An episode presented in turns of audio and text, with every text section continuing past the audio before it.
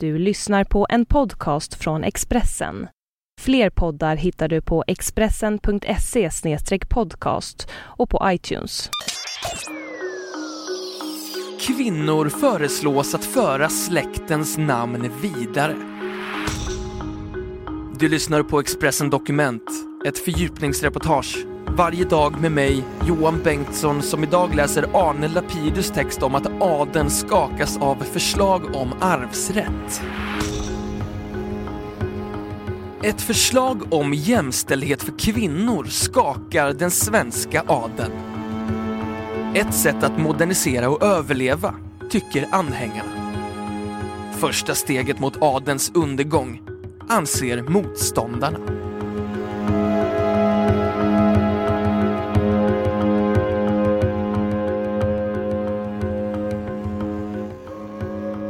Lagerkrans, en frifräsare i Riddarhuset. Han lägger ständigt fram kontroversiella motioner på adelsmötena som huvudmännen för de andra ätterna röstar ner. Med sitt nya förslag om varannan damernas hoppas den adlige fastighetsmäklaren få större framgång. Han kräver att adelskap ska kunna gå i arv på kvinnosidan och därmed också att kvinnor ska kunna bli huvudmän, alltså överhuvuden för adliga släkter. Skulle förslaget gå igenom innebär det revolution. Hittills har alla huvudmän varit just män och det har lett till att många ätter har dött ut på grund av brist på söner. Sammanlagt har det funnits runt 3000 adliga släkter i Sverige, men bara 700 finns kvar.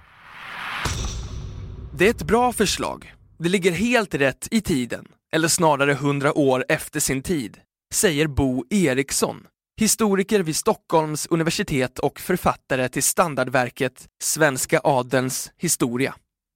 Jag tror att förslaget kan gå igenom. Den svenska adeln har alltid varit bra på att modernisera sig. Den anpassar sig fantastiskt. Redan 1865 till 66 förstod den att ståndssamhället var omodernt och avskaffade sig själv som politiskt grundad institution. Samtidigt är förslaget sprängstoff, början till slutet. Om adelskapet förs vidare på kvinnosidan kan det gå inflation i adeln.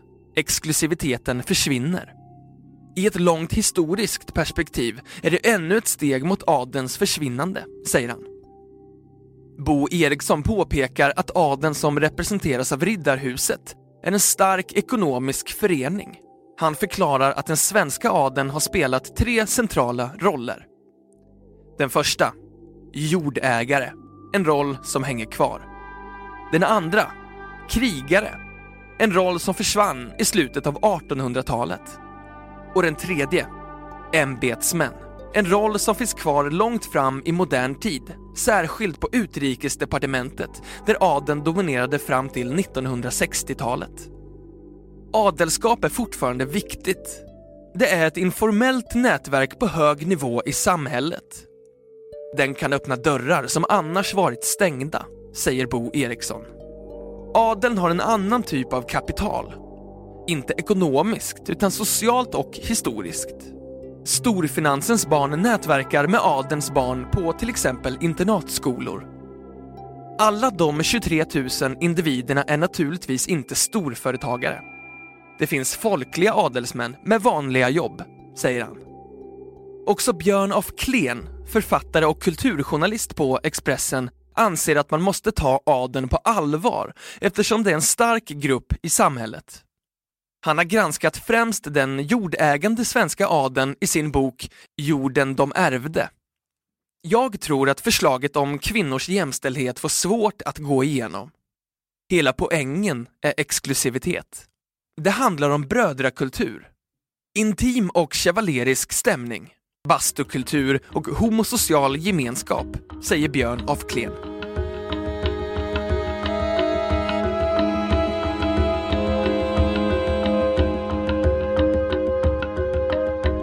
Expressen Dokument, en podcast från Expressen.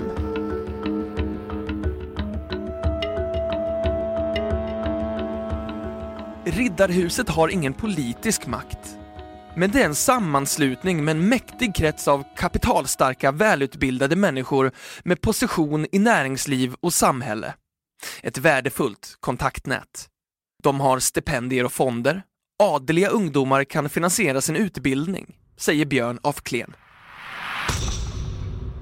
Gustav Wachtmeister är ordförande i Riddarhusdirektionen, alltså adelns styrelseordförande. Han förklarar att stiftelseurkunderna i de olika donationsfonderna är skrivna så att pengar ska delas ut till de som är adliga enligt mansprincipen. Och han säger att detta är ett avgörande hinder för att adelskapet ska kunna föras vidare också på kvinnosidan. Vi ska vara en modern organisation som lever i nutid och samtidigt bevara våra traditioner. Det gäller att hitta en balans. Jag bedömer att motionen om kvinnofrågan inte kommer att ha framgång. Många vill värna om det gamla, säger Gustav Wachtmeister. Vi har just för första gången valt in två kvinnor till Riddarhusutskottet som granskar vår verksamhet. Det är ett stort steg mot modernisering. Nej, jag tycker inte att det finns något uttalat nätverk inom adeln. Det finns intressegrupper, men inget gemensamt drivande intresse som håller ihop adeln, säger han. Gustav Wachtmeister berättar att Riddarhuset delar ut 42 miljoner kronor om året i understöd och bidrag via sina fonder. Riddarhuset har 329 stiftelser, 2 miljarder kronor i kapital, flera slott, herrgårdar och markegendomar. Och så det pampiga palatset mitt i Stockholm. De totala tillgångarna uppskattas, enligt medieuppgifter, till 4 miljarder kronor. Den svenska adelns ställning formaliserades på Alsnö möte 1280. Adeln var som starkast under stormaktstiden på 1600-talet. Men Karl den XIs reduktion i slutet av 1600-talet minskade adelsmännens jordinnehav och makt. Enligt grundlagen 1809 kunde också icke-adliga personer få statliga ämbeten 1866 upphörde adelns formella politiska makt när ståndsriksdagen, alltså den med adel, präster, borgare och bönder, avskaffades. Upptäcktsresanden Sven Hedin blev 1902 den siste som adlades. Men först 1975 avskaffades kungens formella makt att dela ut adelskap och ända fram till 2003 var adeln en offentligrättslig korporation, vilket innebar att regeringen skulle godkänna dess stadgar och regler. Sedan dess är adeln i praktiken vanlig förening.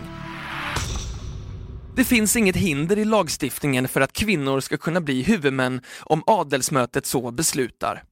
Det svenska riddarhuset skulle helt enkelt kunna anpassa sig till tidsandan säger Karl Lagerkrans vars motion om jämställdhet ska avgöras av adelsmötet i juni.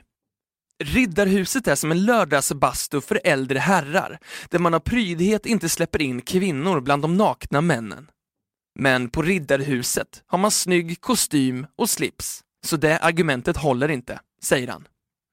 Om Karl den elfte som adlade så många på 1600-talet, fortfarande hade varit regent skulle han ha bestämt att kvinnor och män skulle vara jämställda. Han var en klok man.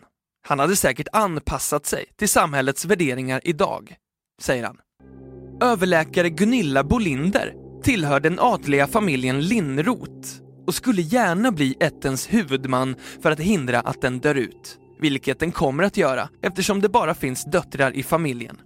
Vi är fem systrar. När vi gått ur tiden finns det inget kvar av släkten längre. Jag skulle bli väldigt ledsen om traditionerna bara vittrar sönder om släkten dör ut, säger Gunilla Bolinder. Jag är väldigt mån om arvet. Det är väldigt roligt att följa sin släkt så långt tillbaka. Det kan inte många. Det är Riddarhusets stora förtjänst att vi kan göra det. Saker som aldrig är omöjliga att förändra. Men många på Riddarhuset ryser inför blotta tanken deras blåa blod skulle frysa till is om kvinnor fick tillträde, säger hon.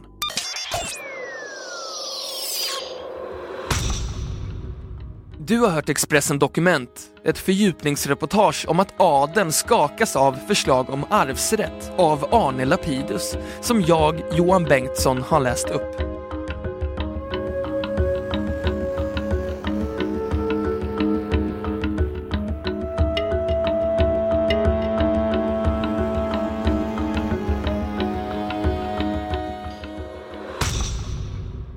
Du har lyssnat på en podcast från Expressen.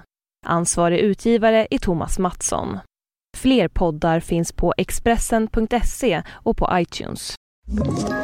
Ett poddtips från Podplay.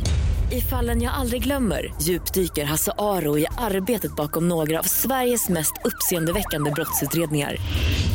Går vi in med hemlig telefonavlyssning och, och då upplever vi att vi får en total förändring av hans beteende. Vad är det som händer nu? Vem är det som läcker? Och så säger han att jag är kriminell, jag har varit kriminell i hela mitt liv men att mörda ett barn, där går min gräns. Nya säsongen av Fallen jag aldrig glömmer på Podplay.